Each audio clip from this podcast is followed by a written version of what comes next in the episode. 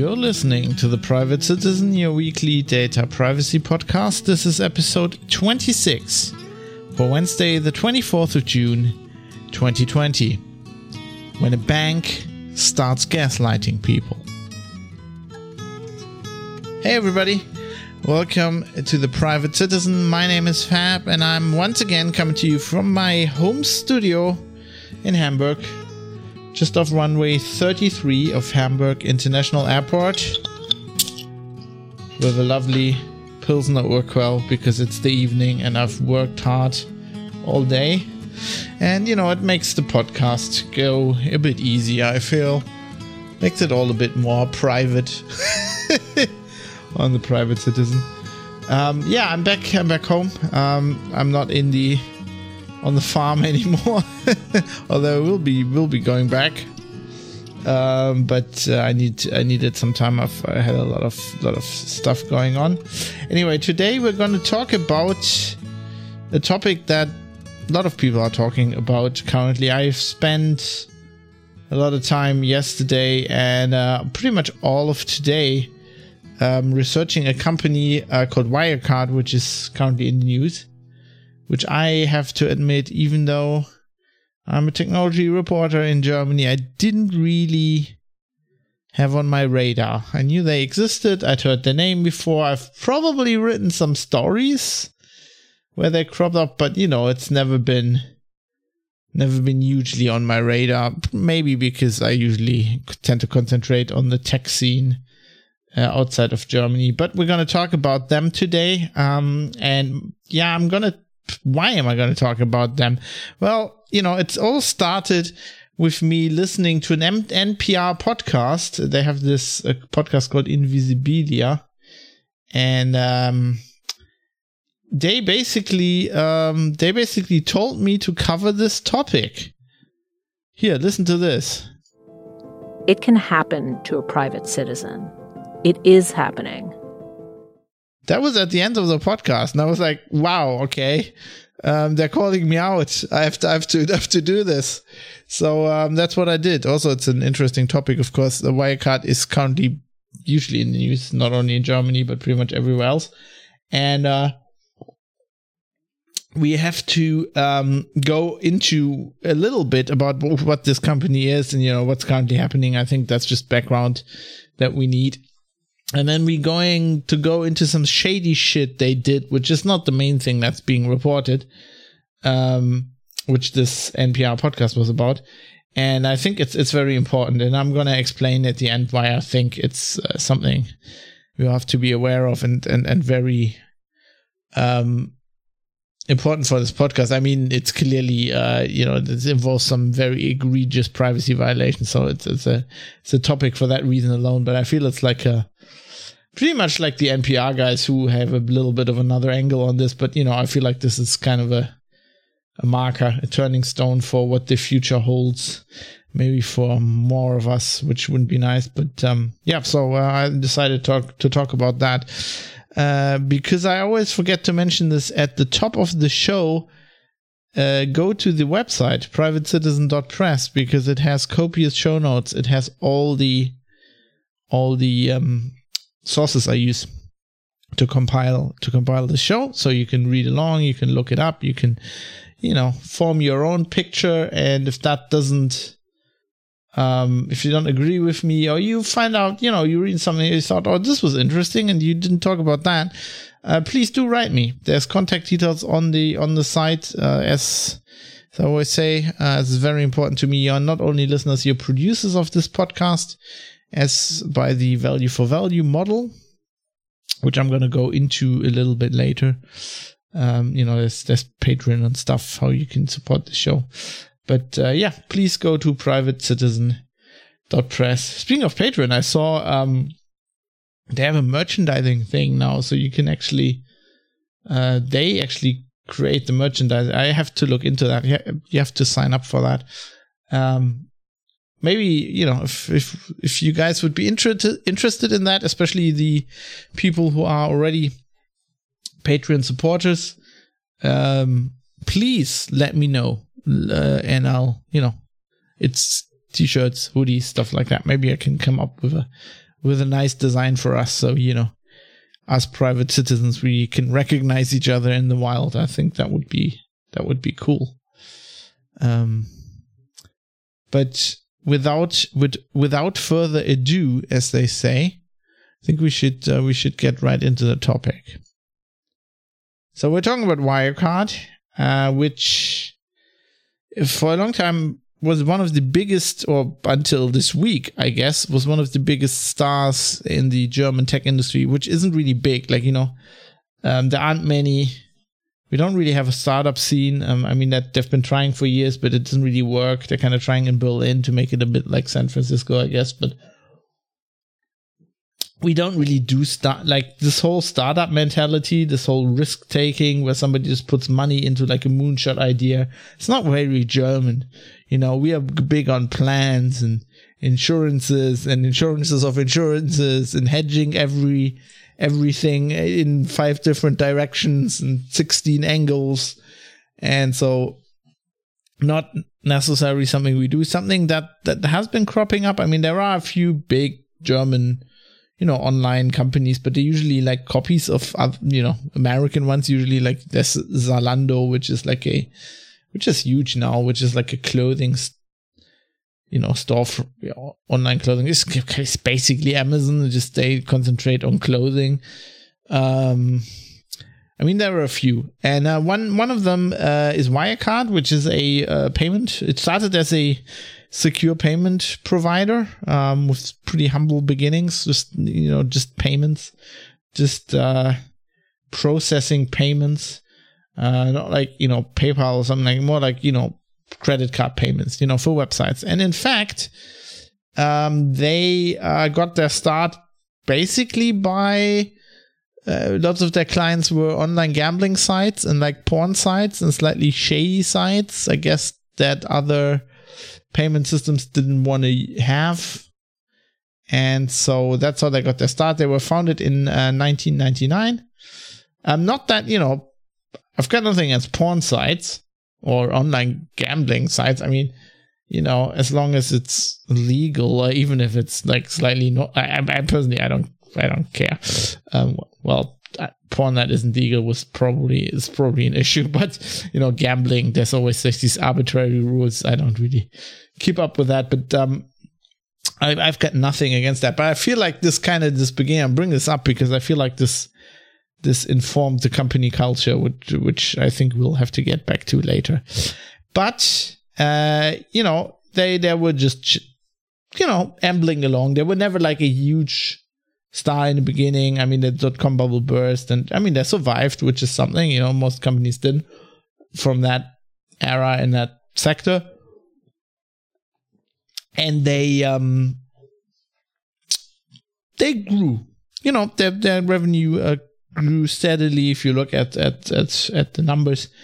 And uh, but you know, a few years ago, they actually made a big splash. So they, I think, in 2018, um, they be- became member of the DAX, uh, the Deutsche Aktienindex, DAX, uh, Delta Alpha X-ray, um, they, uh, which is like the 40 biggest German companies. It's hugely, hugely prestigious. There is this say, you know, there's this label, uh, DAX, DAX company in Germany, which basically means, you know, these are trustworthy, reliable companies that have been around for ages and, you know, that are basically the backbone of the German economy. This is a very, very prestigious index. It's, uh, it's our blue chip stock market index from the Frankfurt Stock Exchange.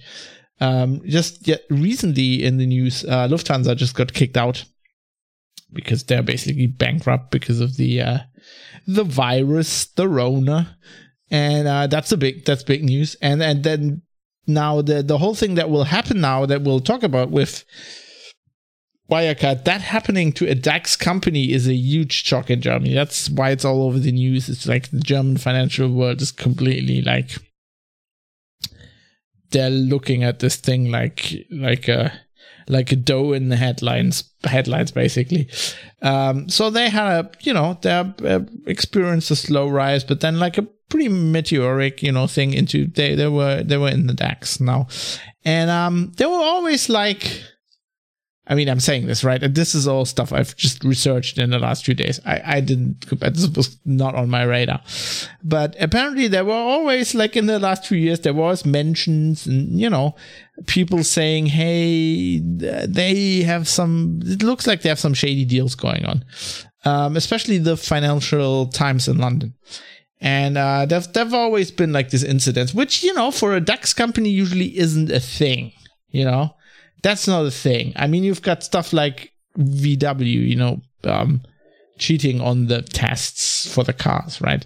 That was a huge scandal uh, because it's such a big and a prestigious company, and stuff like that. You have stuff like that. Um, but to be honest, as that developed, you figured out that any every auto every car maker was doing the same thing. it's just it's just like it was more a regulatory issue. I'm not defending it, but it's kind of like the it's kind of like the Boeing thing, you know, where the regulators weren't really regulating, and and we have an uh, uh, uh, something like that uh, with Wirecard as well. But like the the initial shock was, um, so they have. So uh, EY, which is is that Ernest? I think they used to be called Ernest and Young. They're like, oh god, sorry, I'm typing in the wrong thing. Ah, this is not good. It's gonna crash Windows probably. Uh, I, I, I type per accident into a command line window. I'm always scared. Um, Ernst and Young, yes. So a, a huge, um, you know, okay. Wikipedia says they're professional services, so you know they do uh, accounting and uh, and controlling and you know financial audits. And for years they were auditing Wirecard, and I didn't really notice anything. Uh, and but now there was something going on, and you know there was there there was there was stuff in the news. You know, EY was having problems with Wirecard, and they actually hired another auditor. But basically, the bottom line is that Wirecard, uh, which you know by this by this time now, it's not a simple payment process, right? They do the fintech, right? That is actually the one part of German of the German startup scene that is actually developing, you know, with N26 or whatever their name is. And, you know, the fintech is a, is a big thing in Germany. And, um, so they're now a proper fintech company. They do all kinds of stuff. They, and they're a bank. Like they have a subsidiary. Wirecard has a bank, and so they're also regulated like a bank would be, or not. We'll get into that in a bit. But you know they're a huge uh, financial services company these days, and they make billions and billions of, of euros. But it was now um, discovered that they seem to have lost 1.9 billion euros. Now you're hearing that, and you are, and you at this is now the point where you, if you haven't heard about this, you're asking yourself, how the fuck does a company lose 1.9 billion uh, euros? Well, they don't know. And now by now it's probably the money has probably never existed. Um, we'll get into what happened there but you know this this came as a huge shock. Uh, this is all over the news in germany. Um, everybody's reporting it outside of germany as well. So the wirecard stock obviously is in free fall. I put a i took a screenshot earlier today. Um, i did finish all this research um, today. And then went for a run and uh, you know, to just to relax my brain a bit. I like doing that, um, just to you know, get a clean slate, and then you know, go for a run, have a have a bit of a um, bit of a break, have a nice shower, and then you can do something like this, and you're fresh. It's now in the evening, but I'm I'm fresh at doing this. But so this is screenshots earlier in the day, uh, but you can see uh, the, the the stock is in free fall. I think it's lost 80% of its value um, and as we speak, probably more.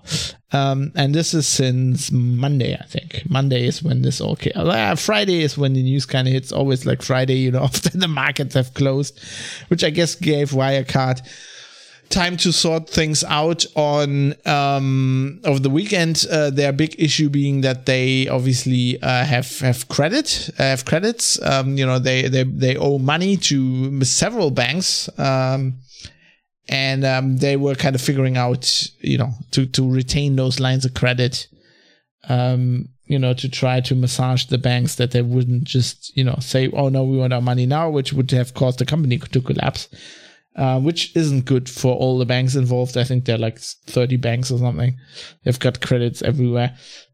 And um, one of the reasons is you do that is, is, is that if something like this happens, uh, usually you can cut a deal with the banks. I mean, it's not good either way. It's gonna impact your the look of your company uh hugely of course but it's like you're not usually you're not immediately bankrupt because all the all the banks have skin in the game and if you just go bankrupt then nobody gets any money um now uh, let's let's let's look at what happened here. I'm, I'm I'm putting a lot of this from the from the Financial Times because they were originally reporting on this, and obviously I want uh, uh, English and not German uh, reporting whenever I can. Um, so some quotes here uh from the FT. Wirecard has for the first time acknowledged the potential scale of a multi year accounting fraud as the German fintech group warned that 1.9 billion euros cash on its balance sheet probably does, quote, not exist. The payments company said it had previously mischaracterized its biggest source of profits and that it was now trying to work out, quote, whether, in which manner, and to what extent such business has actually been conducted for the benefit of the company, end quote. It withdrew its most recent financial results and said other years' accounts may be inaccurate. Of course, this is huge uh, for a DAX company. I mean, uh, we talk about VW, there have been scandals before with German companies, with big German companies, of course. But nothing like we've lost 1.9 billion euros and we don't know where it is. I mean, just think about that that is more money than I'm, I'm I'm very positive. We have quite a few listeners now for the show, but I'm, I'm, I'm very positive that that is more money than each and any of all of the people involved with this podcast, listening to it, producing it. Um, all of you guys and me will ever see in our lifetime. That is just, and they've lost it. They don't know where it is. Um, so this this is of course not causing um good reactions. So uh, let's let's go on here. Um, I mean, a big part of this is that obviously the auditors uh, uh, or the the regulators rather uh, did not do their job at all. I'm quoting from the FT. As Wirecard's shares resumed their precipitous fall, down 33% on Monday and more than 80% since the co- collapse began on Thursday, the German establishment began its own reckoning. Felix Hufeld, the president of German financial watchdog BaFin, said the Wirecard scan- scandal was, quote, a complete disaster and a shame for Germany. A market that, quote, should be governed by quality and reliability, end quote. But he defended the two month short selling ban the regulator imposed last year after Wirecard's Asia headquarters were raided by Singapore police. And we'll get into that in a second. Um, yeah, so BaFin is the German SEC. We're going to talk about why they are a problem uh, later in this in this podcast. Um, by the way, bear with me with all this financial crap. Um, we, are going to get to the privacy angle and all of that later, and the interesting and what they did to the whistleblowers and shit like that. The shade, the real shady shit. I think, but this is a really good story either way. Like I could, you know, I've I've I've I've, I've decided to make this a good chunk of the show to explain this story because it's all over the news. And if you haven't heard, um, this is you you'll you want to have this information. I also think it's a it's a fascinating story. It's it's a it's a mind blowing story. Um, yes, so BaFin. So so so what happened here? Um, so apparently, um, really, there um they're they have a they have a payment processing business which is licensed by Visa, Visa and Mastercard, and um, you know that's tens of billions of euros in annual transaction volume. That doesn't really have um, that itself isn't really affected. Although they have called in like one of these financial restructuring firms, like one that this I don't know, I forgot the name. I haven't listed in the show. It doesn't really matter. It's like one of these that's that's famous in the financial world. If you have a real problem, like if you if if there's shady shit going on in your company, you're going to get rid of that. You call these guys. Um, but uh, the, the, actual part of w- what caused this um, is a part of their business. Wait, sorry. Uh, sorry, I'm um, this week my aller- allergies have started with a vengeance. It's actually amazing that until like this year, I had it's almost end of uh, June and I, I haven't had anything, so I'm I'm pretty happy for that. But it's coming now, so I have to uh, sometimes I have to uh, be careful here not to not to sneeze your ear off. S- uh, sneeze sneeze your ears off. Um, yes, yeah, so uh, they have the part of this business is what's called third party acquiring which is the thing that um, that this that caused this. And this is kind of like, okay, I should have prefaced this at the beginning, but you know, I'm not a financial guy. I've never really understood markets and this crap. I'm trying in my old age, but you know, this is not. I'm not a banking guy. Um, I'm generally not good with money. Um, I generally let the wife handle that because she's much better. Um, so I'm I'm trying, right? But something something could be off here. And if it is, please feedback, you know. Uh I mean fab.industry slash contact or uh this on, on private citizen or press. Uh there is there's contact details on there. Um let me know. Anyway, so uh so this this third party acquiring is kind of like um if you are a company and you want to buy something from another company but there are in a let's say let's say let's say I'm a let's say I'm a, I'm a German company and I have man, I want something manufactured uh, in Asia let's say in uh, China. And uh, I I don't I don't have like direct business. I don't have an office in China right? I don't have uh, or China's maybe uh, a drastic example, but you know, let's say let's say Vietnam, and I don't I don't have an office in Vietnam, but I want to get something manufactured there, and I have a company. There's a company there that I want to do business with, and basically I want to pay them, but I to to manufacture something for me. But it's not like I don't, you know, it's not like a um a long time business deal. So basically, I want to buy something from and the company in, in another country as you know as as a company myself. Then uh, if I don't have something set up where I'm in that market already and I have, you know, I'm registered, I have a bank account there or whatever. Um, you can, you can, you can do this with a payment processor like Wirecard, right? You can do, you can do like company deals, right? And basically, so I, I'll pay Wirecard and they, they'll pay, they have an office in, let's say Vietnam and they'll pay, um, the manufacturer. So it's basically like using PayPal just for companies and huge, as far as I can understand. And, um, and it, it basically uh, it handles credit card payments for businesses, right? Um, and so the problem here is they're like Asian market. They've said they also some some some stuff there, but uh, um, let, us let's, let's go on. Let's just quote the Financial Times because they've been on the topic here. Uh, for the past 18 months, the Financial Times has reported whistleblower allegations of accounting fraud related to such third-party business of Wirecard. In October, the FT published documents that indicated clients listed in documents prepared for auditor EY did not exist. Uh, KPMG Special Audit, this is the other auditing company they got in uh, when these troubles were like kind of discovered, um, was unable to verify the arrangements were genuine. Between 2016 and 2018, roughly half of Wirecard's sales and, quote, the lion's share of its profits were attributed to such third party acquiring, according to KPMG's report published in April and documents seen by the Financial Times. So, this means they've claimed that they made lots of this business, uh, especially in Asia, and um, now the money from that is, is not there. So, what is unclear at this point, is, as far as I understand it, and which Wirecard isn't saying, which is why they're saying if there was actually business conducted on behalf of the company. So the question is, did these deals actually happen? Um, were they just made up to make the company look like it was making more profit than it was uh, and had bigger business than it had? Um, did somebody actually make these deals and pocket the money? Um, we don't really know. And of course, Wirecard has now been downgraded by Moody's to junk.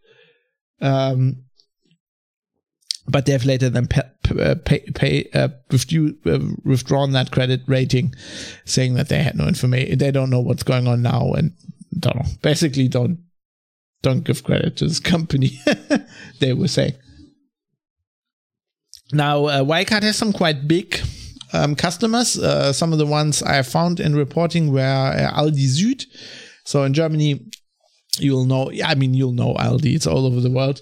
But the interesting part in Germany is two brothers, and in Germany it's split in Süd, Aldi Süd and Aldi Nord, uh, which is south and north for the two brothers. And I think most of the overseas business is Aldi Süd. It's, uh, so the difference is Aldi Süd is uh, the orange logo, and Aldi Nord is just blue. And Aldi Süd is way superior, by the way which I say because where I was born is Aldi Süd, and uh, now I'm I'm in Aldi Nord country, and it's they have different products, and I know it's good, um, especially the Jaffa cakes. The, the Aldi Aldi Süd uh, Jaffa cakes are way superior, and that is my benchmark um, for any kind of uh, supermarket, really.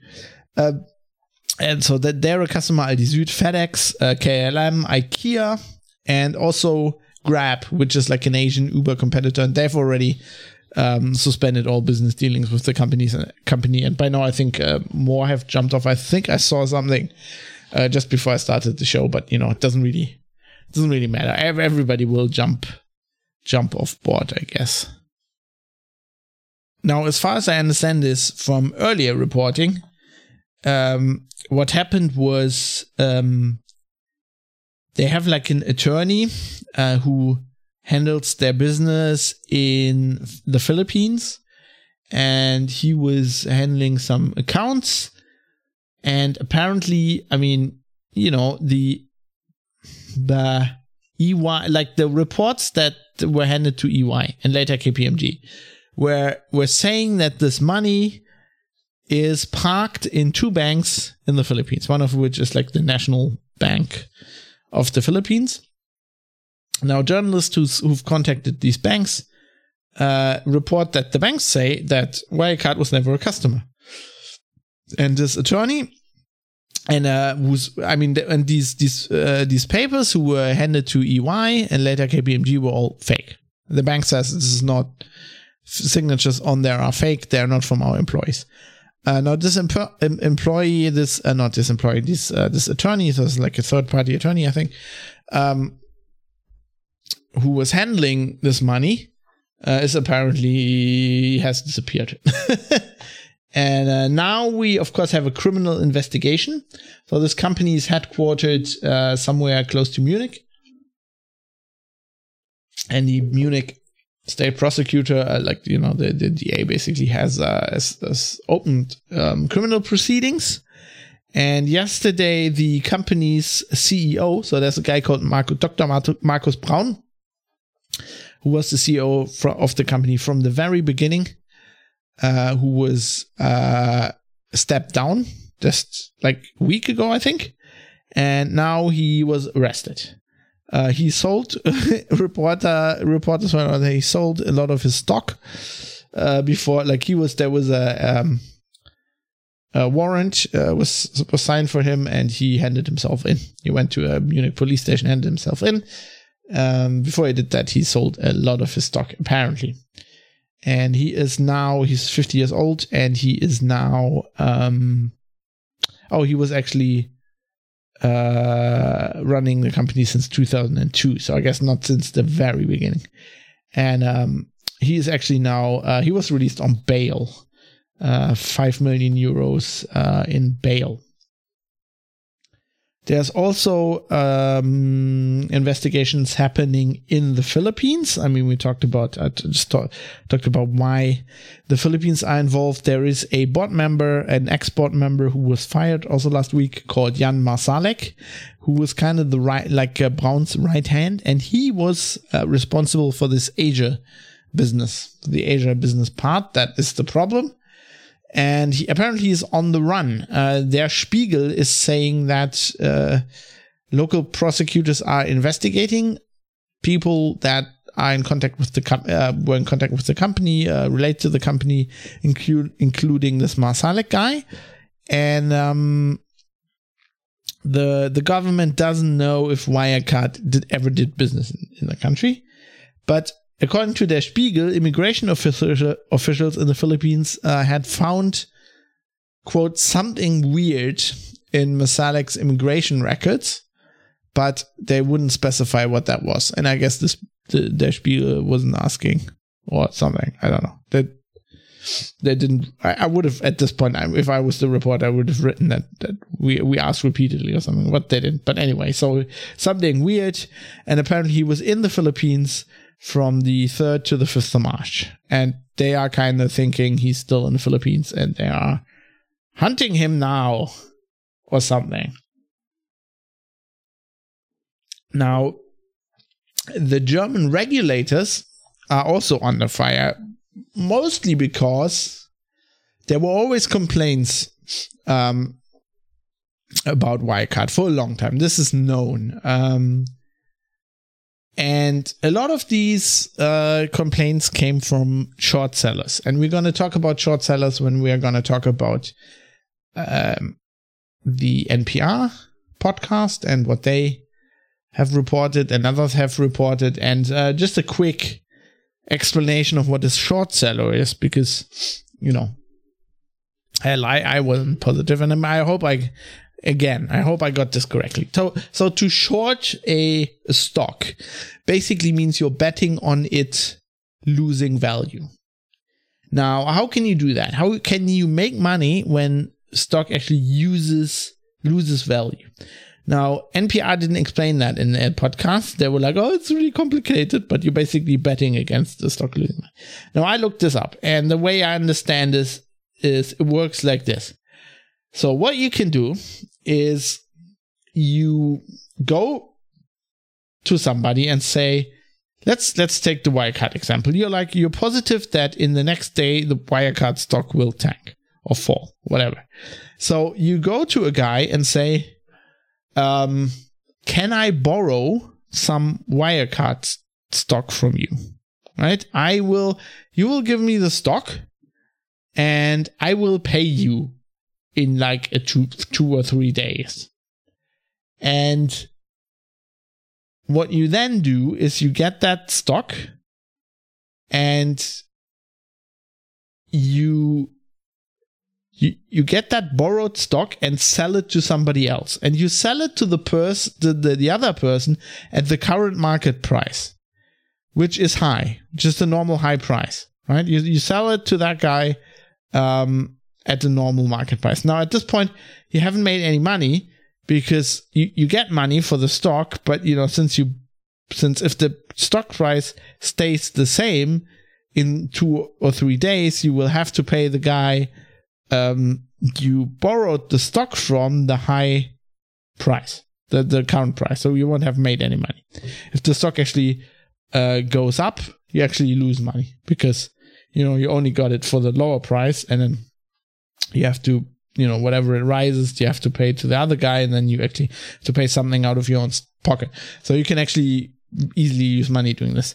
Now, if the stock actually goes down or tanks, then you pay back the guy you re- you you borrowed the stock from basically at the market price.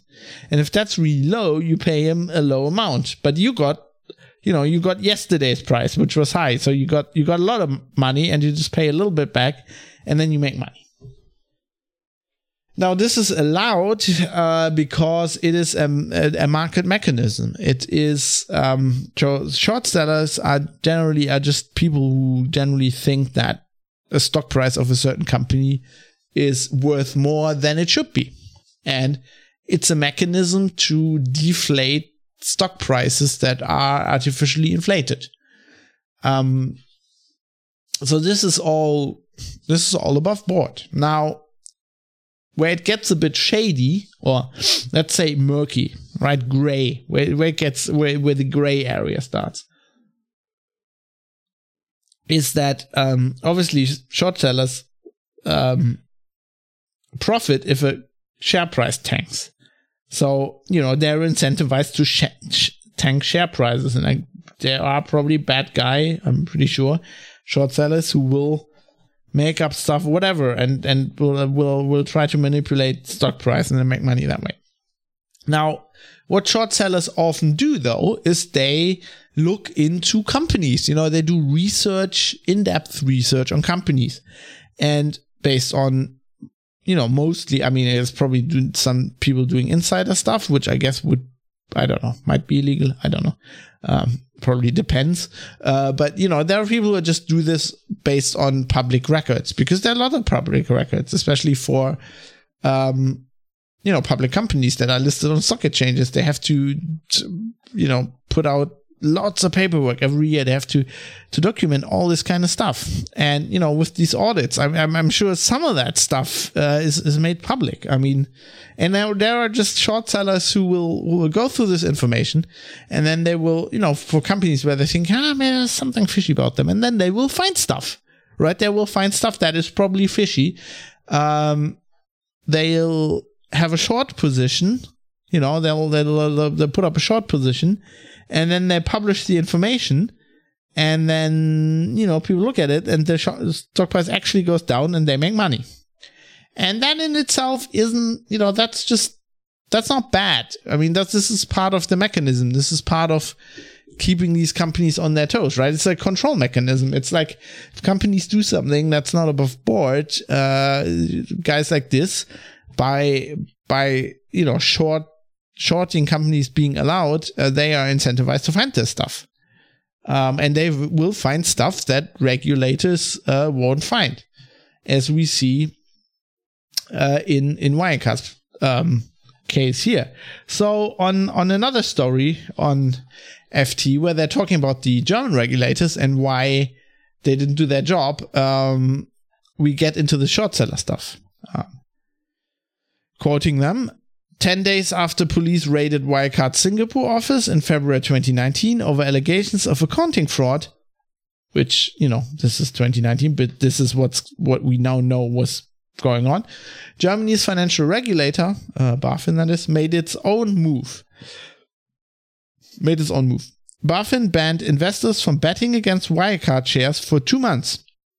The first such restriction on an individual company in German stock market history. That so they actually banned short selling the company, which had never happened before. That was quickly followed by a criminal complaint against two Financial Times journalists who had reported the whistleblower allegations about the payments company. Less than 18 months later, it is German regulators who are coming under fire for failing to investigate what increasingly appears one of the country's worst ever accounting, accounting scandals. Wirecard shares have crashed more than 80% in recent days as the company acknowledged the potential scale of a multi year fraud. So, what we have here is a company where accounting, accounting fraud was going on. People knew about it, if from public records or internal sources, we don't know, uh, maybe both. And these guys, you know, short sellers, they have an interest in the stock price tanking and they went to journalists who have an interest in something like this being published, right? They they don't have an interest in short, uh, stock price tanking unless they're shorting the company, and that would be I don't know, I don't know if that would be illegal, but it, it would be highly uh, highly ethically questionable. I mean, one of my rules is. Uh, a very politically interested person, but as you know, um, you know, you as you know from this podcast, but um, I've never become a member of a party, political party, because I don't think that is something a journalist should do. And I don't hold any stock. Now, one reason for that is that I'm shit with financials, and it would probably be horrible if I did. Um, but also, I don't. Um, I don't think that's that's ethical. I don't think that's good for a journalist, right? I mean, it's it's different if let's say let's say uh, we, we, me and my wife, we decide, okay, for like, um, for like retirement fund or whatever, we want have a, we want, we want to, uh, have a, hire a guy who handles like stock, you know, have a stock depot or something. Or my wife would actually say, oh, let's, I'm gonna, I'm gonna, um, gonna buy some stock. In that case, um, I would that that would be okay with me, but I didn't, I wouldn't want to know about it. Like I wouldn't, I would say, I would actually tell her, don't, don't tell me what kind of stock we, we own. Um, because I completely want to have that separate. It's kind of like advertising and editorial, you know, just keep that separate. But yeah, I prefer to not have any stock, and I don't have any stock right now. Oh, I don't know if you could hear that, but that that was a rescue helicopter that apparently took off from Hamburg uh, International Airport and just flew very, very uh, low over my flat, like really low. Um, but yeah, uh, probably some up business. So uh, yeah, so I, I, I would hope that these journalists, especially if they work for the FT, don't own any stock, uh, especially don't own any stock that they write about. But um, so it kind of makes sense that these whistleblowers, you know, short sellers can be whistleblowers as well, and that these people go to journalists and that journalists publish that because journalists need to publish that because the public needs to know, right? Um, now, what what Wirecard apparently did was like saying, you know, uh, getting BaFin to start a you know to to start a criminal complaint uh, against these people and against journalists for doing their job you know, alleging that they were manipulating the stock price to profit from it. And meanwhile, the regulator um, obviously didn't investigate the company. They, they'd rather investigated journalists and whistleblowers. Quote, the Wirecard scandal did not come out of the blue, end quote, said Florian Toncar, a member of parliament for the business friendly FDP. This is a German political party. It's a mystery to me why the finance minister and BaFin did not shed light on the matter much earlier. There's no single reason for the failings of Germany's regula- regulate, um, on the shed on the matter. So, quote, it's a mystery to me why the finance minister and BaFin did not shed light on the matter much earlier, end quote. There's no single reason for the failings of Germany's regulatory apparatus, according to academics and the handful of politicians who over the past year became alarmed at the gravity of the problems emerging at Munich-based Wirecard.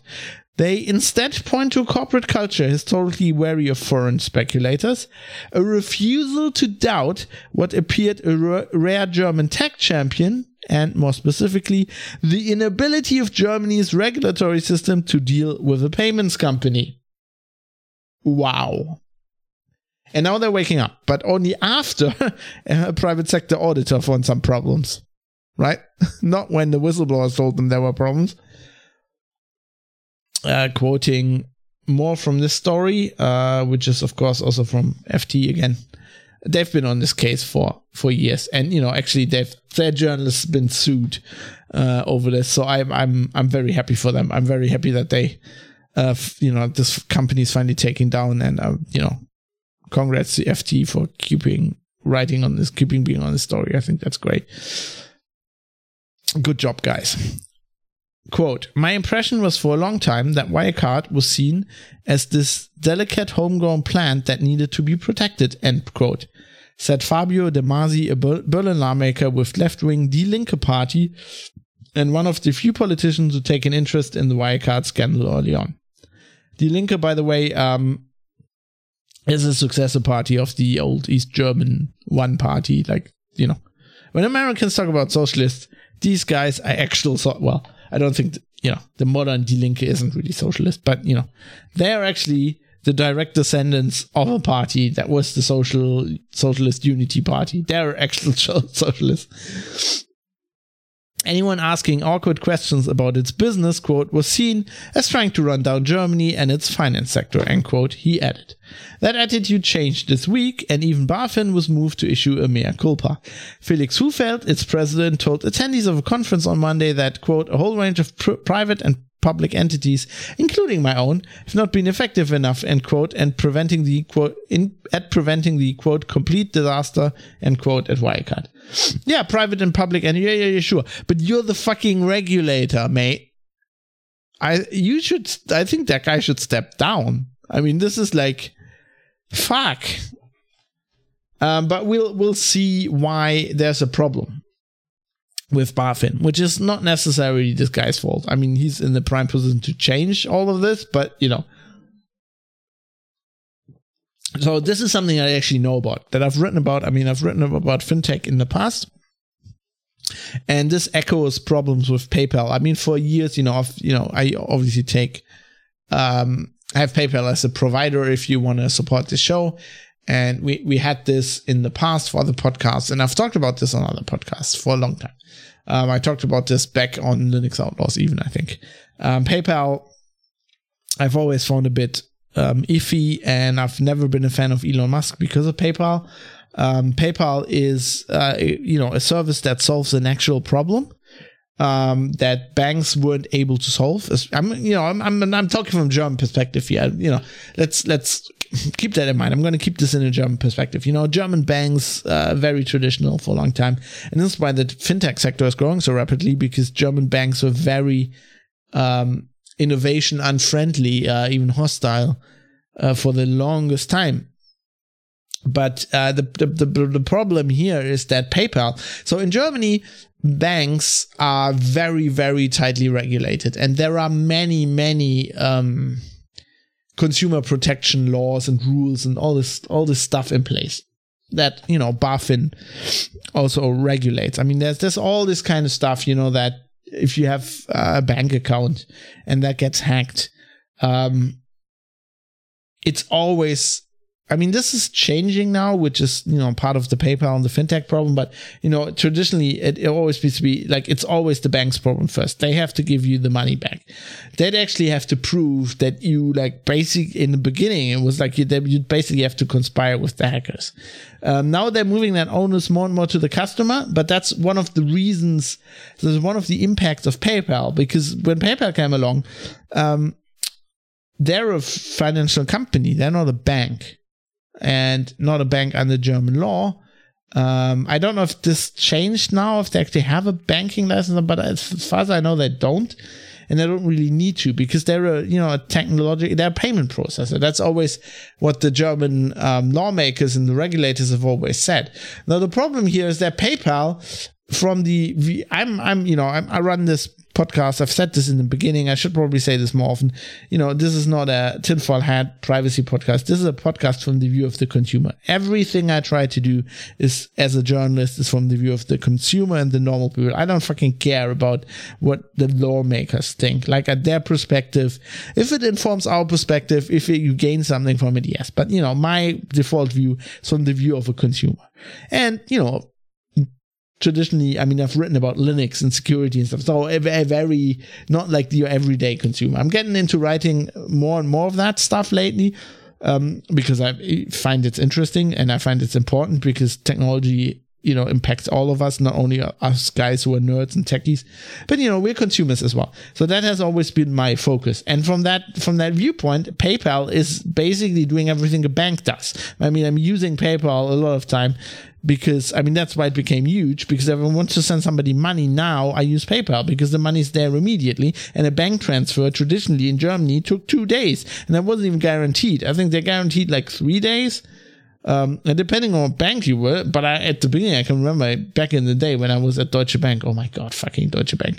Uh, it, it, it took you like three days took three days. You know, this was like the beginning of the internet. You were trying, no, not the beginning of the internet. Like this was like when e-commerce started to take off, right? We're talking like 2007, 2008 here.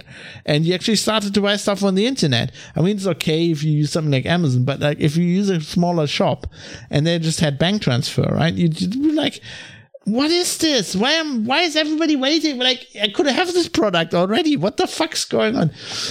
And so PayPal solved the real problem.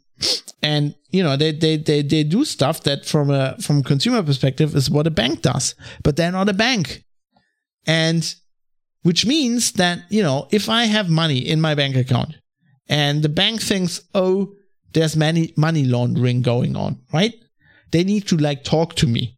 They can't just like freeze my assets, right? The police can do that, but the bank just can't just go oh uh, you're not you're not pulling anything from this account because you're money laundering. Not when you're a normal you know private private citizen with a bank account you know this is not a company bank account stuff like this. I mean you have rights. You have consumer rights. You need this bank account to live right? You need to pay. You need to buy food. They can't just shut it down. Paypal can just do that and they will and they do quite i mean back in the day they did, they did that regularly. Like you paid money to some com- company they'd never heard of like some microtransaction for a video game like PayPal would just go no your account's locked. And they still do that right? I i, I watched this youtuber i mean okay this is a far-fetched example but just one example. I watched this youtuber who like um yeah, he's got lots of money, and he's like actually lots of money. He's uh, like a millionaire, and he sells like magic cards, right? He has like a Patreon where you can sign up, and you can you can buy magic cards to certain lower prices. I think only if you're in the US or whatever. But he had the sale to his patrons, right? And it was hugely popular.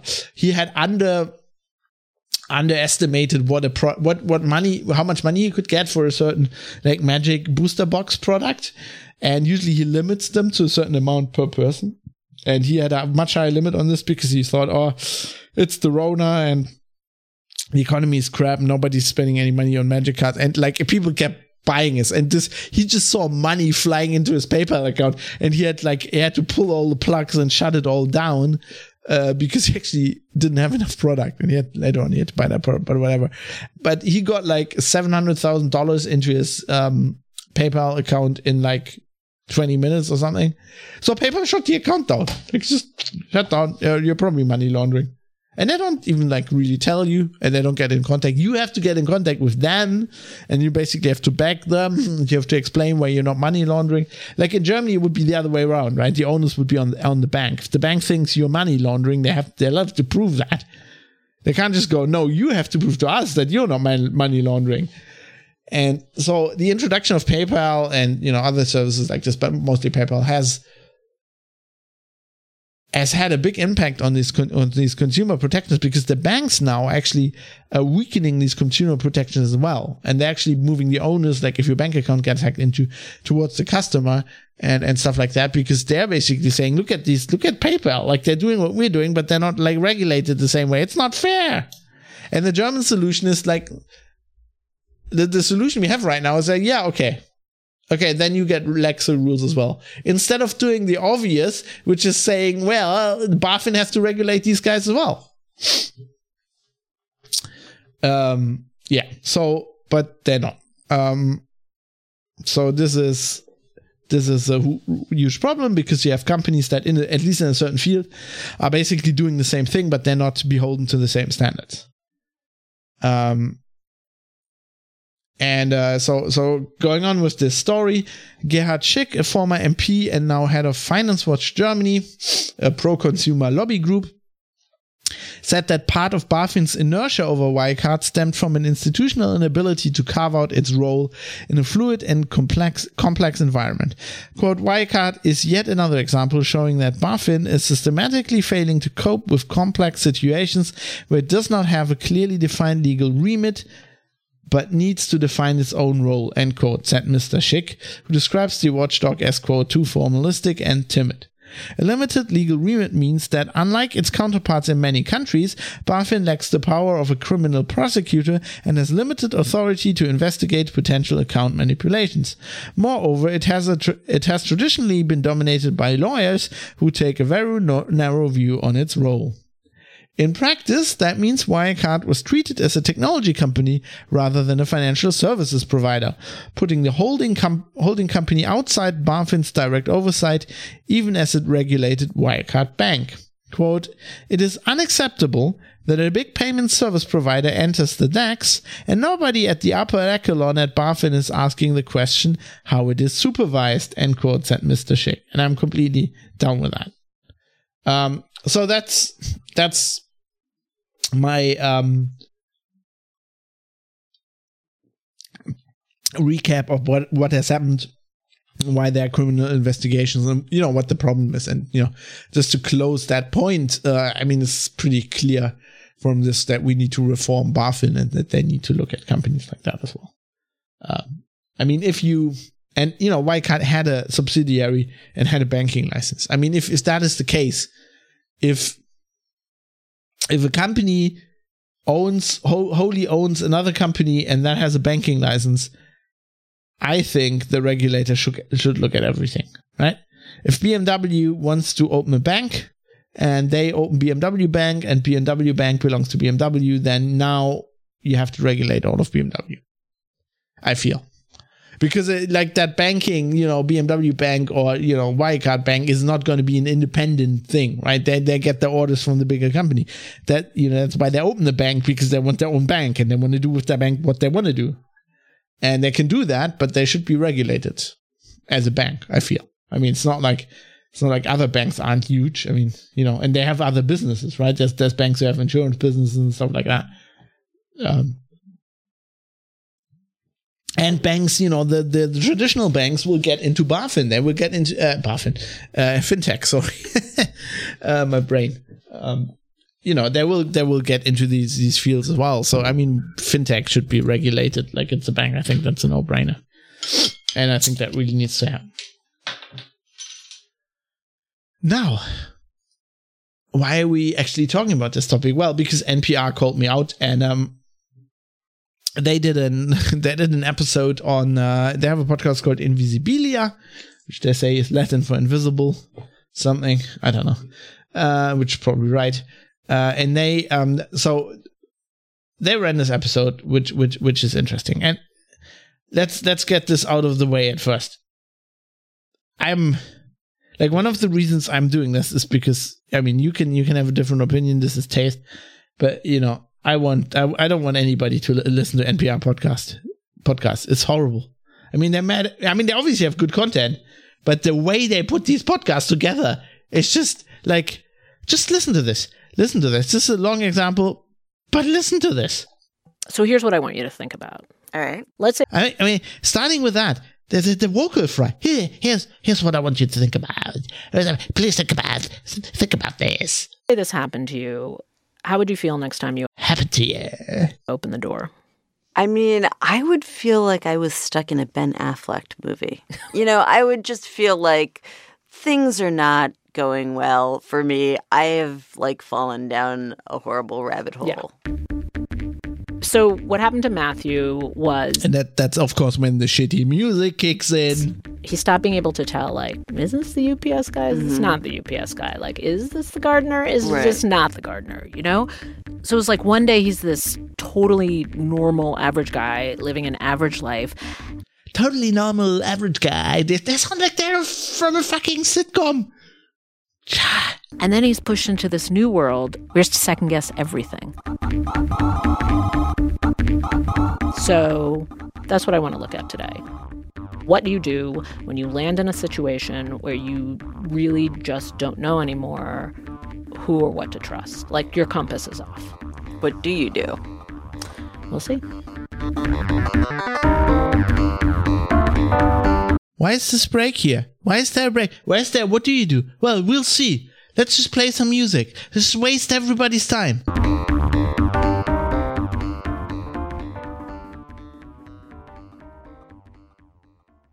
So the thing that made this or- and it's not even good music like the Wuhan flu jingle, right? It's not. It's not even funny. Ordeal extra hard for Matthew is that he has kind of a hall monitor vibe. He's a guy who basically trusts people in hall monitor vibe. Who talks like this? Charge and his basic worldview is that there are good guys and bad guys. And if the bad guys do something wrong, the good guys will hunt them down. For example, in college, he worked as a bartender, but not the fun, anything goes, coyote ugly kind of bartender. The what? I mean, let's leave aside how they talk, right? They talk like this. I mean, I have, I, I say basically every five minutes, I say, uh, uh, uh, every, I, I, mean, I can't get rid of that. That's just how I talk. That's okay. I find that annoying. I find this valley girl. I mean, it's not about them being, you know, being women. I don't, I don't, I, I don't give a fuck about that. But like that, that, that, maybe that's too American for me. I don't know. But you know, that's one thing. I could get over that. But then this whole like the music is annoying, and then this whole I fucking hate. We have to make a story out of everything. We have to tell us. A, I mean, I'm telling a story here. I'm telling you a story. I'm going along. You know. Uh, uh, my show notes. I'm I'm I'm I'm reading you stuff from from articles. I mean that's a that's a narrative. That's a story, right? You don't have to like just oh yes, kind of a hall, hall monitor vibe. Blah blah blah. That's how I Im- imagine him he's he's like this, and then oh, it's like Coyote Ugly. I mean, what the fuck? I hate that. I had that in written journalism, by the way, as well. I read this now while researching this. I had a story on uh, Die Zeit, and it's like, oh my god, when you go when when you get trained as a journalist and you go to a course, they tell you these story so, to, to to write stories, and it's always the same beginning, and and you know this beginning. It's like it's it's seven forty five a.m. Matthew is sitting in his kitchen. His hair is slightly unkempt. He looks a bit tired. He drinks a sip of his orange juice and looks at me. That's like how the fucking story starts. Like, even if you're not writing a new story, even if you're writing a story story, that is just boring fucking as hack. That is shit. Don't make up, like, let the story speak for itself. But wait, I'm like this this gets worse. This gets way worse. When I imagine Matthew hot on the trail of a bad guy, in my mind, bad guy. He turns into Velma from Scooby Doo. What? What's that? He's like the earnest and brainy one. So everyone else is futzing around, making sandwiches, doing whatever. And whatever. And Velma slash Matthew is using her smarts gathering the clues and putting the puzzle pieces together. See, I'd be fucking pissed off if you did a fucking podcast story on me and you'd like compare me to a fucking Scooby Doo character. Start off here, and you're looking at this company and, and how and this this story. He's British as well. He's probably what what the f- squeeze the what the fuck line here. This CEO and that bank transfer. And then it goes to bank transfer. Well, hold on. There's this bit here. Who's behind this company? And like, ooh, look at that. There's 10 other companies. And then it, it, it becomes ever expanding. He's plotting it all on a graph, and oh my god, the whole picture is coming together. The scale is immense. He's figured it out. He's done it. Jinkies. You just stay up all night, or what happens? Sometimes, yeah. yeah. Jinkies? What the fuck, guys? I mean, the way they cut that together with them, and that is so annoying.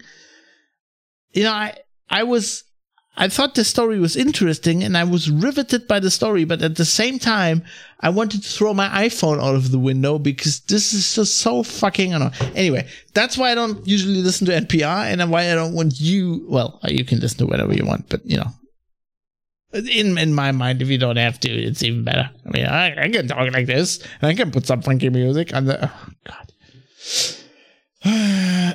I mean, I could. I mean, you know, what? And now, now we're talking about uh, what would we? Oh God, no, I can't. I can't do it. I mean, I could technically. I mean, could technically, as you can see, could technically do it, but I, I don't want to do it. Um, but this is a good podcast. I put a link in the show notes. I mean, the the information is information is good. They did some good research. Now, one thing I'm I I find a bit weird is they held on to this podcast until basically this whole shit broke loose, and their excuse is kind of Corona, I guess. But I mean, you can you can hear. I mean, they explain that at the beginning of the show. They have like this disclaimer. Hey, listeners. Quick note before we get started. The episode you're about to hear was actually slated to run as part of our regular spring season before so much happened in this country. Anyway, we'd already decided to hold the episode until we got some answers to the central mystery in the story which we did this week. So here it is. So I guess they were going to run this uh, early in the year, like in the spring, and then of course coronavirus happened and whatever, like the protest now, and they decided uh, to hold it. And now because all this other Wirecard stuff came out, they were like, "Oh no, we have to run it now." I guess I don't know. But um, this episode is based in part of a report uh, which is pretty long, which I've also linked in the show notes from the show notes from the um, which is from the University of Toronto's Citizen Lab, which I guess you know m- many people will know, and they pu- published this at the beginning of June, and I kind of feel like that's kind of weird because beginning of June and then a bit later, these reports came out from like the auditors, and that's when it all kicked off.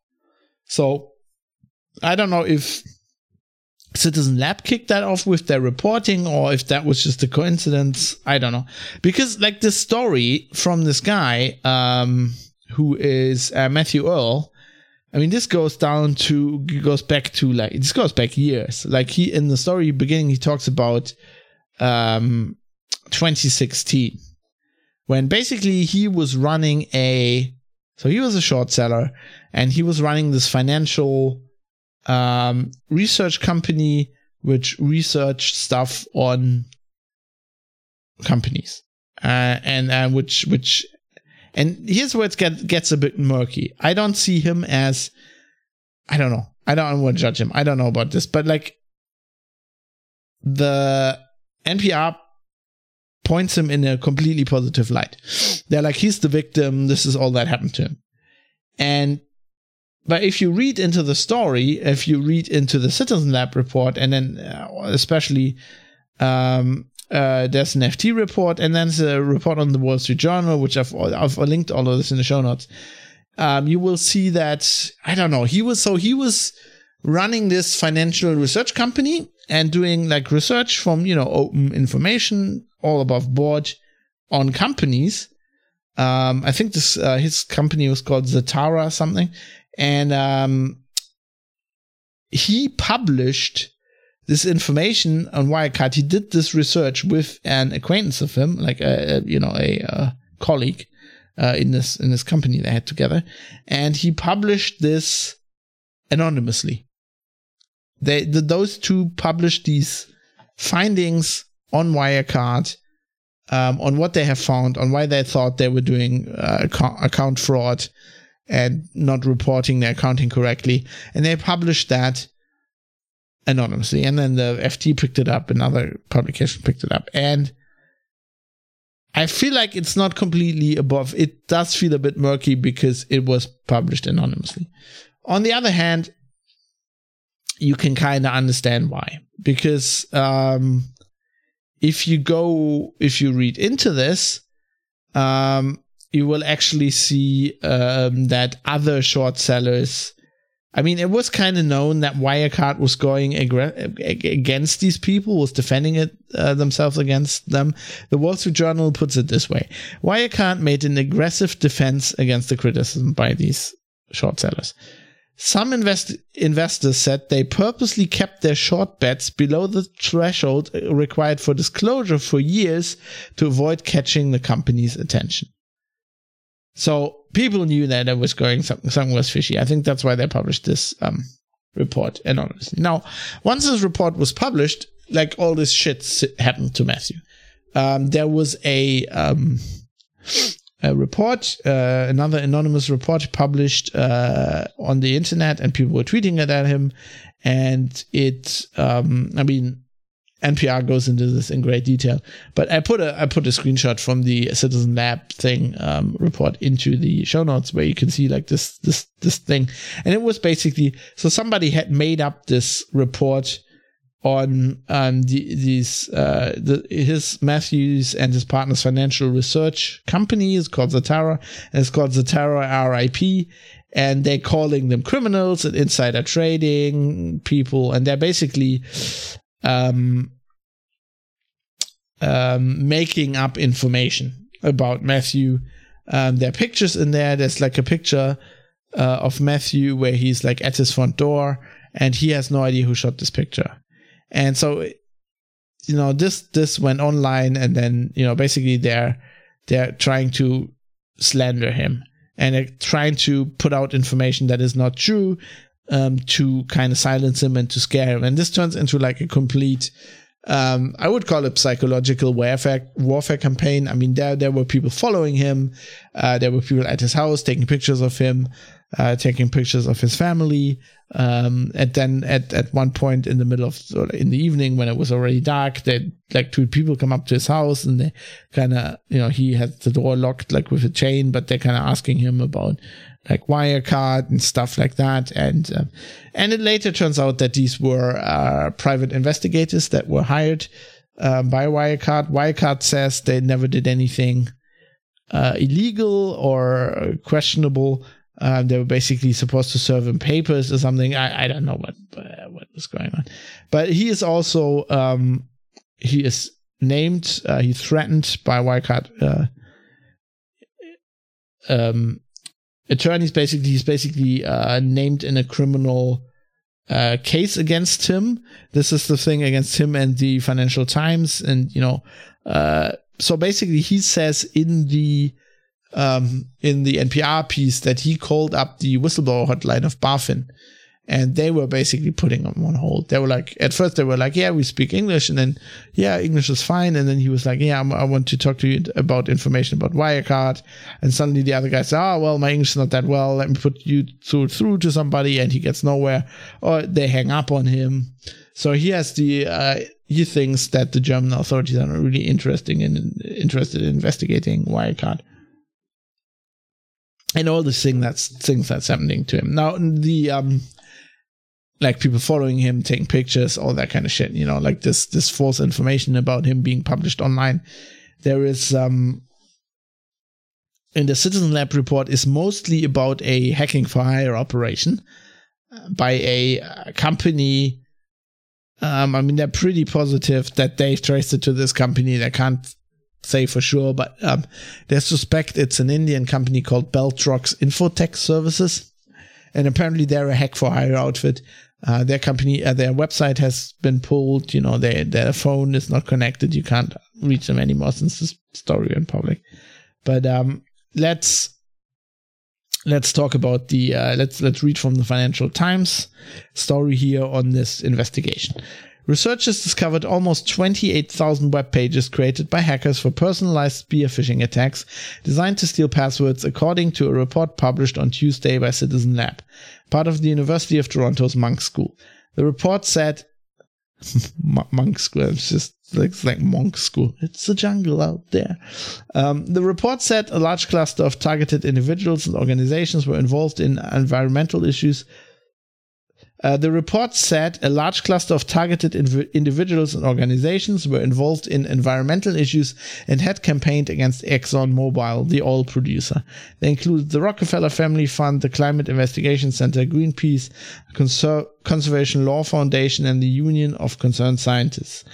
Quote, the growth of a hack-for-hire industry may be fueled by the increasing normalization of other forms of commercialized cyber offensive activity from digital surveillance to hacking back, whether marketed to private individuals, governments, or the private sector, end quote, the report said.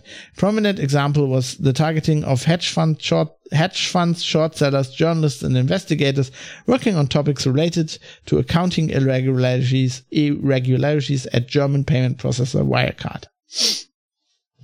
Citizen Lab said that in case of Wirecard critics, quote, some individual, individuals were targeted almost daily for months and continued to receive messages for years, end quote. So this, uh, this Matthew Earl character has, has been he's been inundated apparently for years with very very sophisticated phishing attacks like you know stuff from friends apparently or like uh, tailored to like the websites he frequents so they're very detailed. Like they spied on him and figured out, you know, what sites he frequents and then constantly try to catch him off guard, like several times a day with uh, phishing emails. And obviously, like if he reacts to that, they'll get his password or whatever, and then maybe even access to his computer, and then they would have done uh, even worse things.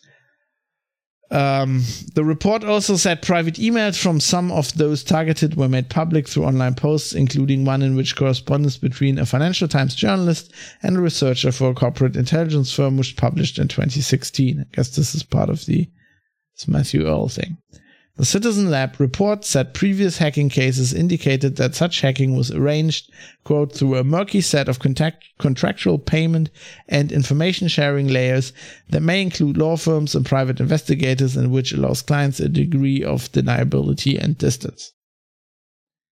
The Citizen Lab investigation was launched after it was contacted, contacted in 2017 by a Reuters journalist who had investigated Wirecard and was targeted by a phishing campaign, according to the people familiar with the situation. According to people.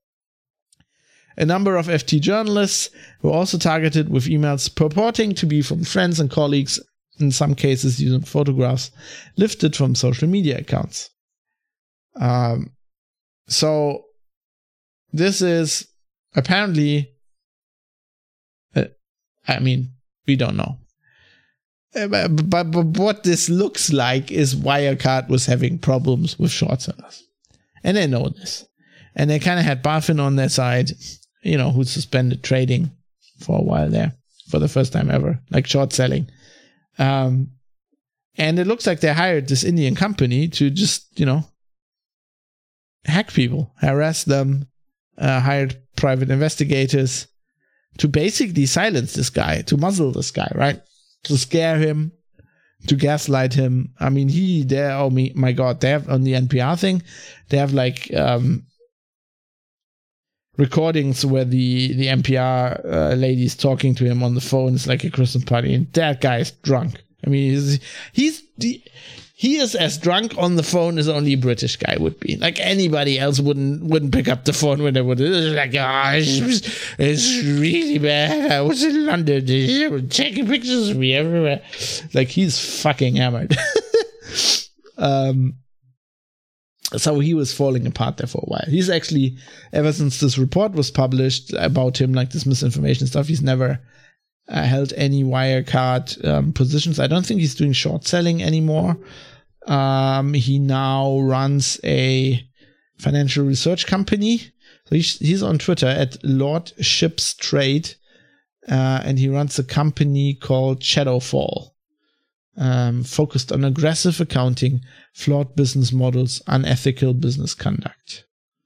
Hmm, maybe she's still she's still doing short selling.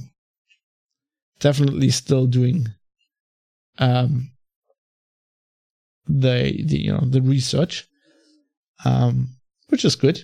I I find it uh, good that this guy didn't let them win. Uh, in- incredibly resilient.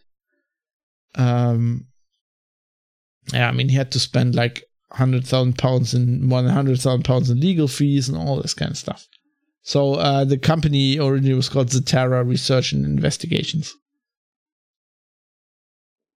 Basically, he and his partner were doxxed, and all this information was published about them. Um, so let's quote again from this uh, Washington, uh, no, this Wall Street Journal uh, story. Uh, in December of 2016, Mr. Earl received letters from Wirecard's outside lawyers that accused him of defamation and malicious falsehood, among other things. Um, Okay, maybe we should. I, I think I'm gonna. This is. I'm, I'm nearly done. I'm gonna read this whole thing. Matthew Earl, who runs a research and invest, investment firm called Shadowfall Capital and Research in London, spent more than hundred thousand pounds, one hundred twenty-three thousand dollars, on legal and other fees defending himself when the company pursued him over critical reports in 2016. Under the name of the Zatarra Research and Investigations, Mr. Earl and a former partner, Fraser Perring, accused Wirecard of corruption, corporate fraud, and lax money, money laundering controls, in part related to illegal online gambling allegations the company denied at the time. I think we're going to find out this all this is true. Um, I mean, there there will be a lot of investigations going on in Germany connected to this now, and I feel like I mean, it's in the DNA of the company. Right? That's how they started, you know, with with murky porn sites, with other, you know, maybe weird money flows, and other companies didn't want to touch that, and they did that from the beginning, and you know, it just sounds like that. In December of 2016, Mr. Earl received letters from Wirecard outs- Wirecard's outside lawyers that accused him of defamation and malicious falsehood, among other things. He noticed a car parked outside his home, which followed him to the train station on at least one occasion. In one of the letters reviewed by the Wall Street Journal, Wirecard's lawyers, Jones Day, confirmed that, quote, private investigators undertook limited and lawful surveillance, end quote. They argued this was necessary to ensure he was available to receive an urgent letter and denied that it was, quote, disruptive, persistent, or intimidatory. Right. Jones Day declined to comment. Mr. Earl, who has had no bets on the company's shares since the Zatarra episode, and others, including Blue Ridge Capital, that this is an investment firm in Australia, I think, suffered cyber attacks, which they believed were connected to their Wirecard positions. The Citizen Lab, part of the Monks, found in a report this month that hackers engaged in sustained targeting of short sellers, journalists, and investigators working on topics related to Wirecard. Mr. Earl is one of those targeted by a group based in India, according to the report. And uh, as we know, all making you know what what was making it worse is that BaFin wasn't on the site, complicating the complicating matters for the shorts, why so short sellers, Wirecard found allies in Germany's financial regulator BaFin. The government watchdog opened multiple investigations into potential market manipulations by Wirecard short sellers over the past decade, including against Mr. Earl. In 2019, after the Financial Times published a series of critical articles about Wirecard's accounting, the company sued the newsletter. BaFin then opened a probe against the lead writer.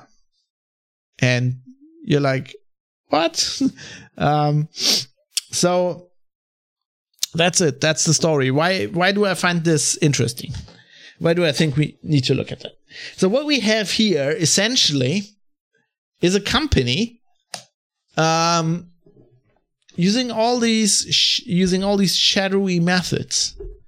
Um, one could even call it, you know, psychological warfare to intimidate and silence critics. Now you can think about short sellers, uh, whatever you want. But I don't think what these guys did was illegal. And I don't think anything the journalist uh, did was illegal. Uh, you know, thinking about short sellers, what, what you want, I mean, I'm positive that what the journalists were doing was their job. And who wasn't doing their job was obviously the regulators here in Germany. Um, but I mean, you have you have this company who's basically attacking people, right? They're they're they're using the worst, and I mean, this was like gaslighting, right? There were there were this was so bad that we're actually psychologically trying to get to this Earl guy, right? Make him um make him doubt his own sanity or not want to um definitely not wanting to pursue this anymore um, I mean, he describes a lot of this in the NPR podcast, and I don't think you need to go into it in such detail. But like the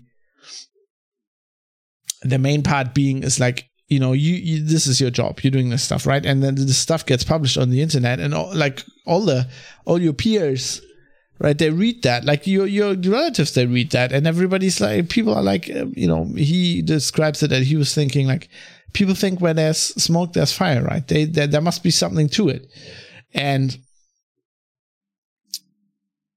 people start to doubt him, right? And he's like, what can I do? Like if I if I explain to anybody what I think is happening, they just think I'm an idiot. Like they think I'm I'm insane. They think I'm a conspiracy theorist. What? There's this German bank who's like sending private investigators to your door and like trying to hack your email. Are you insane? Right? I mean, this is how people would react. This, uh, you get called a conspiracy theorist. Like they, that's how this how this tactic works. And um, I mean, it's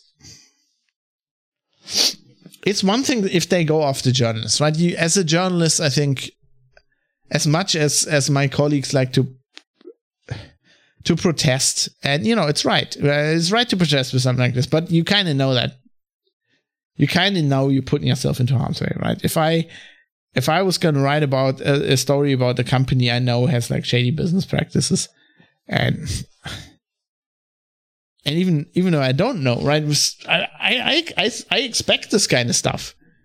Um, but nonetheless, it's scary, right? This extreme invasion of privacy like this is, is scary, scary to everybody, and it'll it'll put off journalists who, believe me, don't need to be put off. There's, I mean, there's precious little of like reporting like this going on, actual investigative reporting with a backbone going on as it is. I mean, it'll definitely put off whistleblowers. It'll put off everybody. I mean, this is we're now living in a society basically where telling the truth and wanting to incorrect uh, to correct injustices like that you perceive in society can can become or can feel very dangerous. And i mean this is this is getting worse. It's not getting better. And it's not getting worse because the attackers um, are using um, you know the the attackers getting more um, uh, they were just brazen. Like if you read this report, they weren't even very sophisticated. That sophisticated. You could you could do it much more sophisticated, which would be more scary even, right? But um, that's not the problem. Like it's not the problem that people can do this now or will do this. Now That's not a problem. The problem is society as a whole. I worry that you know if some you, you get all these like these Twitter lynch mobs right now, right? You get you get cancel culture. Um, people want to jump on these things. So if people publish something, um, just imagine if somebody somebody made up some shit about me and I'd be saying, no, it's not right. I've said so many unpopular things in the past. People would just jump on me like, like no, um, like nobody's business. Right. And it's like, I don't want to, this is the problem I see with things like, you know, Me Too and Believe All Women. It's not like that I don't think the cause is right. The cause is, the cause is just, it's great. It's, we need more of that men are fucking assholes. We know this. Everybody knows this. You know, we know that this shit is going on and this shit needs to be um needs to be fought against. But the problem in the way people are doing is is that this is not the public's job, right? People should report this, the media needs to write about this, and then investigators and criminal prosecutors need to look at this. And you know, if there if there's been harassment or stuff like this. This is a job for the for the prosecutors. And yes, we need to get the prosecutors and the regulators to work. Like not in this case, you know, we need to improve that. We need to improve that. We need to improve the police. You get no argument from me there. Uh, but the problem with like believe all women and stuff like that is that leaves the door open to this kind of thing. And we know that there's misinformation out there, right? It's been reported everywhere. It's like, you know, usually it's been reported, well, the Russians are trying to influence the American elections. Be that as it may, we know that this is out there. And there you can see that companies are doing this. They're hiring other companies to do this shit.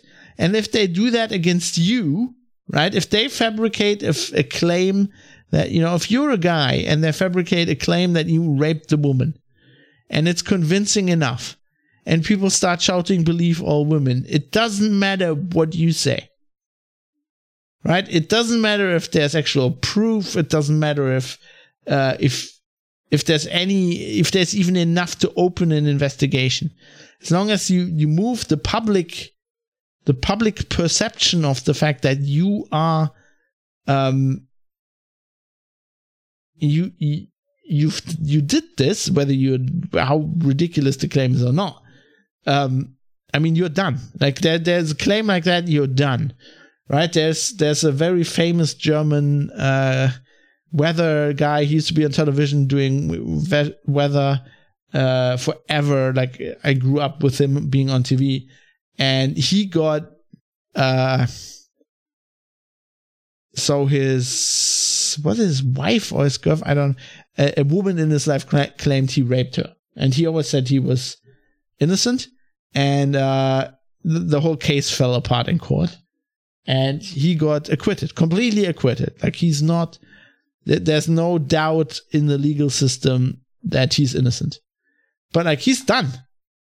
He was never on TV anymore, and like he's actually sued newspapers and stuff like the Yellow Press for ruining his uh his name, whatever. His name is still ruined. Like he, um, there was some some uh, uh, polls done where they basically asked people, "Do you do you think he did it?" Right, and and there's a lot of people still think he actually they never heard the news that like he was completely acquitted, and that it is it is most likely that the woman who accused him made made it up as a revenge thing, um, and they had all kinds of holes in her story, whatever. Uh, but like my point is, once that happens, even if you get acquitted and like you're you you're ruined. Like your career is fucked. And people actually you know they want that. They want this this cancel people right? Cancel them. If there's any if there's any doubt cancel them cancel them get them out of their job. And this is exactly the kind of reaction that these companies are using um, and that they will use that they will use against people. And we need as a society need to be aware of this. We need to figure this out. And one of the reasons this is also one of the reasons why we need privacy. I'm actually planning about uh, in the future to do a show about actually i need to write that down. Otherwise i'm going to tell you this now and i'm going to forget. Um right. You just write it so i'm going to do private citizens. I, I, I plan to do a show on post privacy and why I don't think post privacy. Um, I mean that's a it's a concept and an idea, and I, I think it's it's very wrong, uh, and it's dangerous, even maybe. But I, I'm to explain why I think it's wrong. And one of the aspects is stuff like this, because so my personal journey with this topic is I, I'm very transparent. I'm not a very private person, which is kind of funny uh, now that I do this podcast. But I've I've lived I've lived a very very transparent life. Not completely, you know, not everything you you probably think is true about me is true. There's some stuff I've never talked about, of course. Um, but I'm I'm I'm very transparent, and um, so I, for, for the longest time I was actually kind of um sympathizing with like post privacy. I was kind of like, yeah, maybe that's true. Like maybe maybe privacy will be gone in the future. Um, but what I've learned in in recent day uh, recent years by looking at politics and what's going on in social media, and you know people blame hate speech and and that's the bad thing about social media and stuff like that. I my the worrying trend I see is is, is this this kind of um, reflects by people to want to change the world on Twitter, right? That that would be uh, saying it, putting a point on it, right? They don't want to go out. They don't want to do anything that's that's actually taxing, like actually protest. Or I mean, okay, now people are actually protesting, but you know, they don't want to do something in their life. They just want to be on Twitter. And if they can, if they can change the word air quotes on Twitter, and some people think like changing their avatar, changing their Twitter name is changing the world, um, then I want to do that. And one of the things they can do is actually put pressure on other people, you know, try to get them canceled and stuff like that. And I see this, there's a move towards like this mob, mob, lynch mob mentality, this, this social justice lynch mob, which has nothing to do with justice. Uh, right? There are two basic definitions of justice. One is the ethical, moral one, and the other one is the the legal one. And in both cases, this is not justice. It is clearly not the legal one because we live in state. You know, chances are you're listening to this like me. You live in a um, parliamentary democracy, and we live in states that are built on it being the state's um, responsibility to do this, to have a legal system, right? To decide if somebody did something or not and then punish them. It's not the job of the public to punish people. And it's not of the job of the public to investigate things largely. I mean, sometimes they have to, like in this case, you know, this would have never come out if these people had not, I mean, I'm not saying as, you know, sharing information like that, but it's the job of the, the state to judge that. And there's, there's a good reason for that.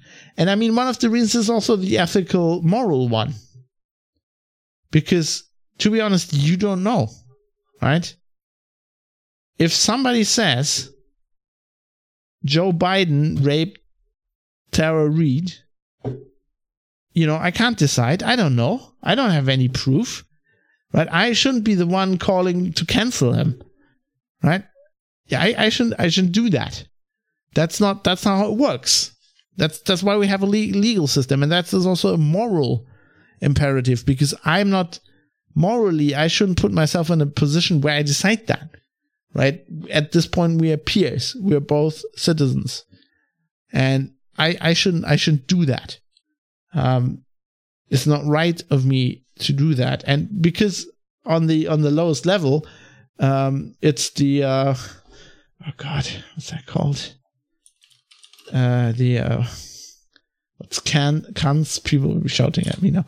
Kant's is it the moral imperative? Uh, let me see. I don't even know what's called in English. Uh. Oh, the categorical imperative.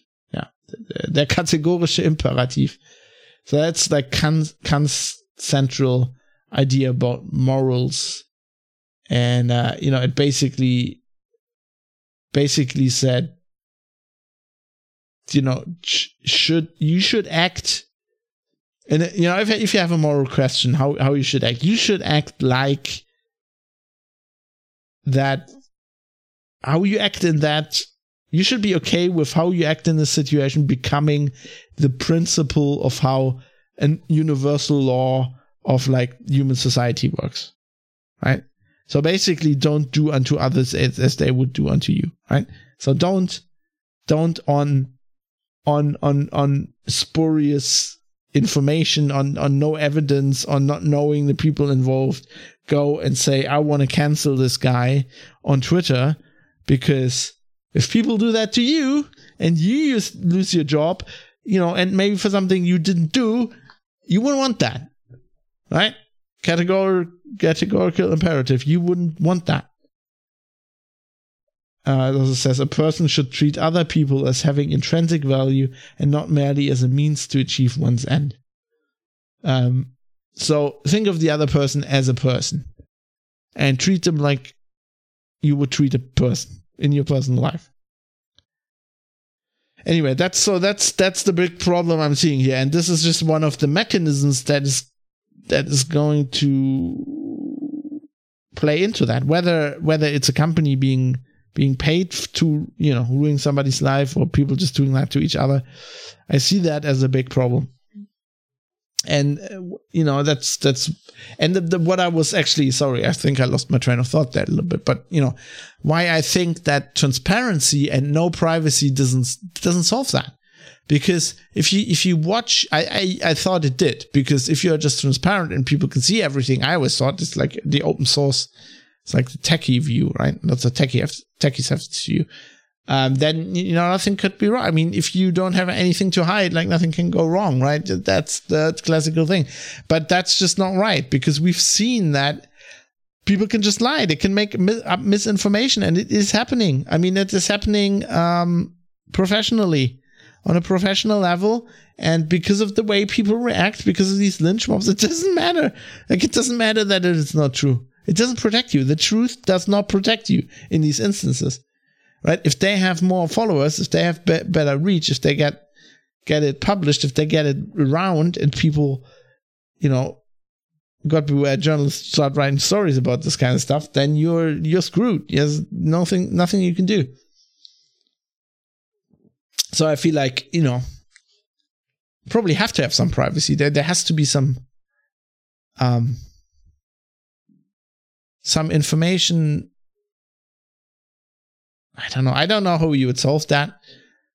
But you know, you know, companies sending private investigators to just surveil somebody as their, at their home, and that being to- totally legal and above board seems strikes me as wrong. Right? That shouldn't be. That shouldn't be legal. I mean, if you have a reason to do that, you should you should you should go to you know that's the state's job, right? Even even they can like they can't just surveil you for for no. I mean, they probably can, you know, but legally. Um, yeah, I mean, intelligence services. It's difficult, but you know, you know what I mean. Like the police can't just, just do that without reason, right? They need reason for this kind of thing, and why should a public com- a private company should be able to do that? I I don't I don't see that. Anyway, I don't think we can easily stop it. I think we have to be aware, though. I think this whole thing um, is something um, that will will be coming up. Hopefully not from Wirecard, because hopefully they'll get completely uh, investigated into the ground because it sounds like they need to. I mean, I mean, you read all that stuff. I mean, it's, it's probably that it probably worse for them that they lost 1.9 million uh, billion euros. I mean, that's that's gonna probably break their neck. Not this stuff. Actually, this st- stuff should break their neck. But I feel like this will only be a footnote um, in the wider in in, in the wider uh, total disaster that happens to this company. Um, but nonetheless, I thought there was an important footnote, and I thought we need to talk about that. And I hope you um, you got something out of that. And you can tell me if you did or not, because as I said, you know, contact me. Uh, link is in the show notes. Privatecitizen.press. In the feedback section, there's a link. And speaking of feedback, I have one uh, piece of feedback that I want to read uh, from value producer Jonathan MH, who told me we were now uh, back. Well, let, let me pull an NPR here. We'll be back with the private citizen in just a. M- no, I have to have. uh, I can't even do it. I have vocal fry. We'll be back. I can't. I can't even fucking do it. We'll be back in just a moment.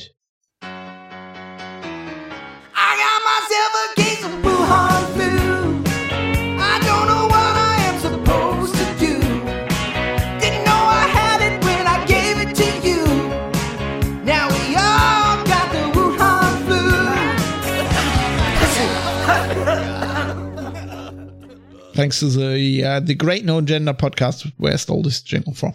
Um, yeah, so uh, we're gonna talk about uh, the, the coronavirus for a second because Jonathan writes me, uh, quoting, Denmark just launched the Corona app, closed source and allegedly private. Uh, Jonathan lives in Denmark. If you want to flag yourself as positive, uh, with private, I think he means, you know, privacy respecting. If you want to flag itself as positive, you need to log in with the government approved two factor tool that everybody here has, where the username is your unique citizen ID. Facepalm emoji. Uh, totally private. Totally privacy. Um, yeah, okay, I'm just gonna I'm just gonna sign in. I'm positive. I mean, okay, so the thing is, right? I don't know, but like that sounds bad, especially if they say like in Germany that wouldn't be an issue because in Germany the government knows that you're infected anyway. Because I, I mean, I can hardly complain. Like in Germany, we're even more Corona-Nazi, where we're like, uh, you know, oh, it's it's an infectious disease. You need to register. You're registered with your name, with everybody you met, every their name, their addresses. Oh, they apparently, um, I read now. I haven't completely like sourced this, but it's see it's cropping up everywhere and it seems legit. So apparently the German government, what they're doing is um they're sending comp like the German uh, health uh, local health offices, they're sending companies like these lists of you know we have this big outbreak in a in a meat packing plant right now, uh, like uh, like's happening in the US. Uh, and they are sending like these Excel sheets to people, like to companies. They're like, okay, this is the infected people. Uh, can you please tell us, um, who, like, if you had any, like, if any of your employees had any contact with like these people, and there, there's no names on it, but like their full addresses with everything. And if you're like in Germany, uh, like okay not for me because there's lots of people living in these these are like a flat apartment buildings right but like in normal most parts of germany people just live in like this one family homes right so you know at least you know what family it is and they're basically just standing out these like i mean i mean i'm gonna have I'm I'm pretty much done with the coronavirus thing. Like if something big happens to the app, I'm gonna talk about that maybe on an episode. Um, I have one more topic lined up, and then at the end, I want to do a special, uh, a kind of like it's not only coronavirus related. I want to tackle in an episode um, basically what uses the GDPR again, because you, this this came into my mind with like all these coronavirus stuff. We have all these rules now. Um, where when you go to a restaurant, you have to, or even like I, I, I was. Uh, heading north on the bike uh, yesterday uh, to meet my parents who are just riding around on the, on the motorbike up there, and um,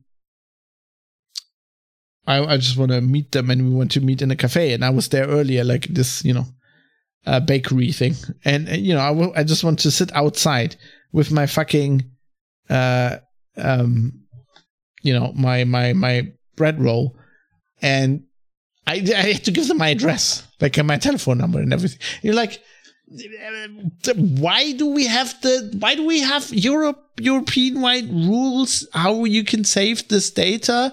And now you're just asking me for all this kind of data, and you say, oh, it's on paper, so the GDPR doesn't. Like what?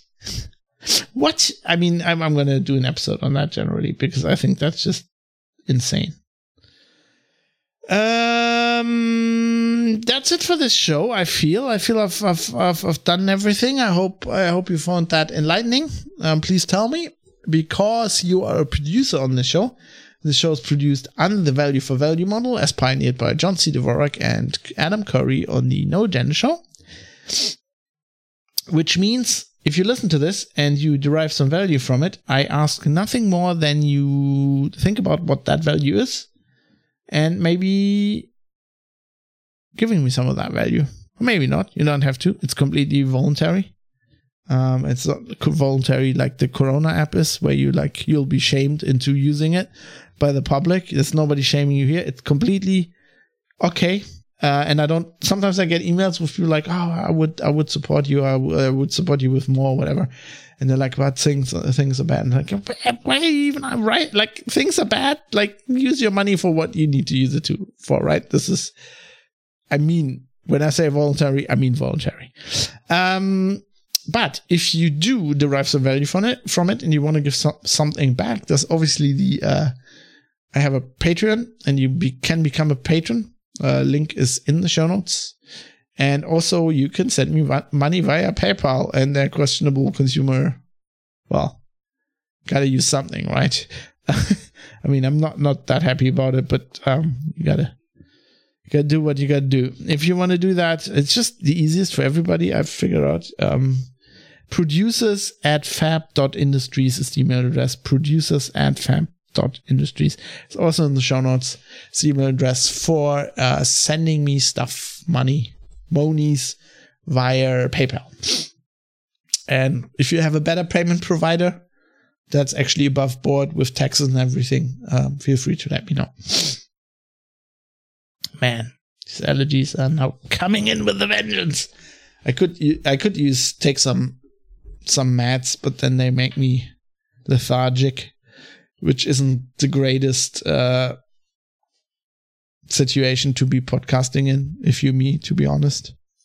Anyway, I'm I'm almost done. I now want to thank everybody who did pitch in. Um, before we're going to do that, I want to thank uh, Raul Cabezalí, who wrote and recorded the uh, theme I use for the show called Acoustic Roots.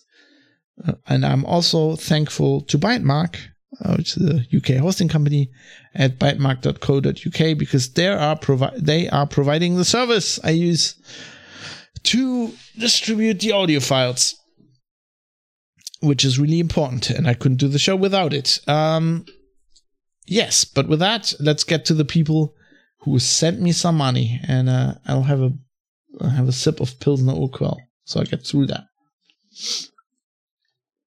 Or two sips.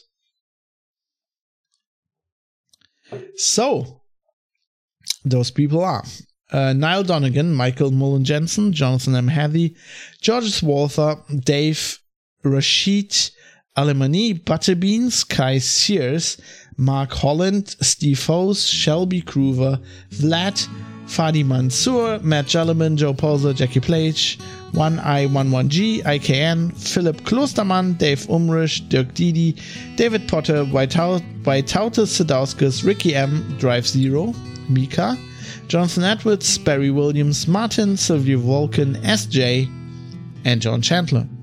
Thanks to all of you for doing that, for pitching in, for helping w- with the show. Thanks to everybody else who sent me feedback and emails and everything. And thanks to all of you who are listening. I hope you enjoyed this. Uh, somebody said about the uh, last show that it was quite ranty, which I know some of you will will like. I think he didn't mean it as a compliment, but you know, a lot of people seem to like that. Well, a lot of people listen to my podcast uh, anyway. And with that, uh, you know, stay free out there and uh, always, always aim to misbehave and don't let these evil companies catch you.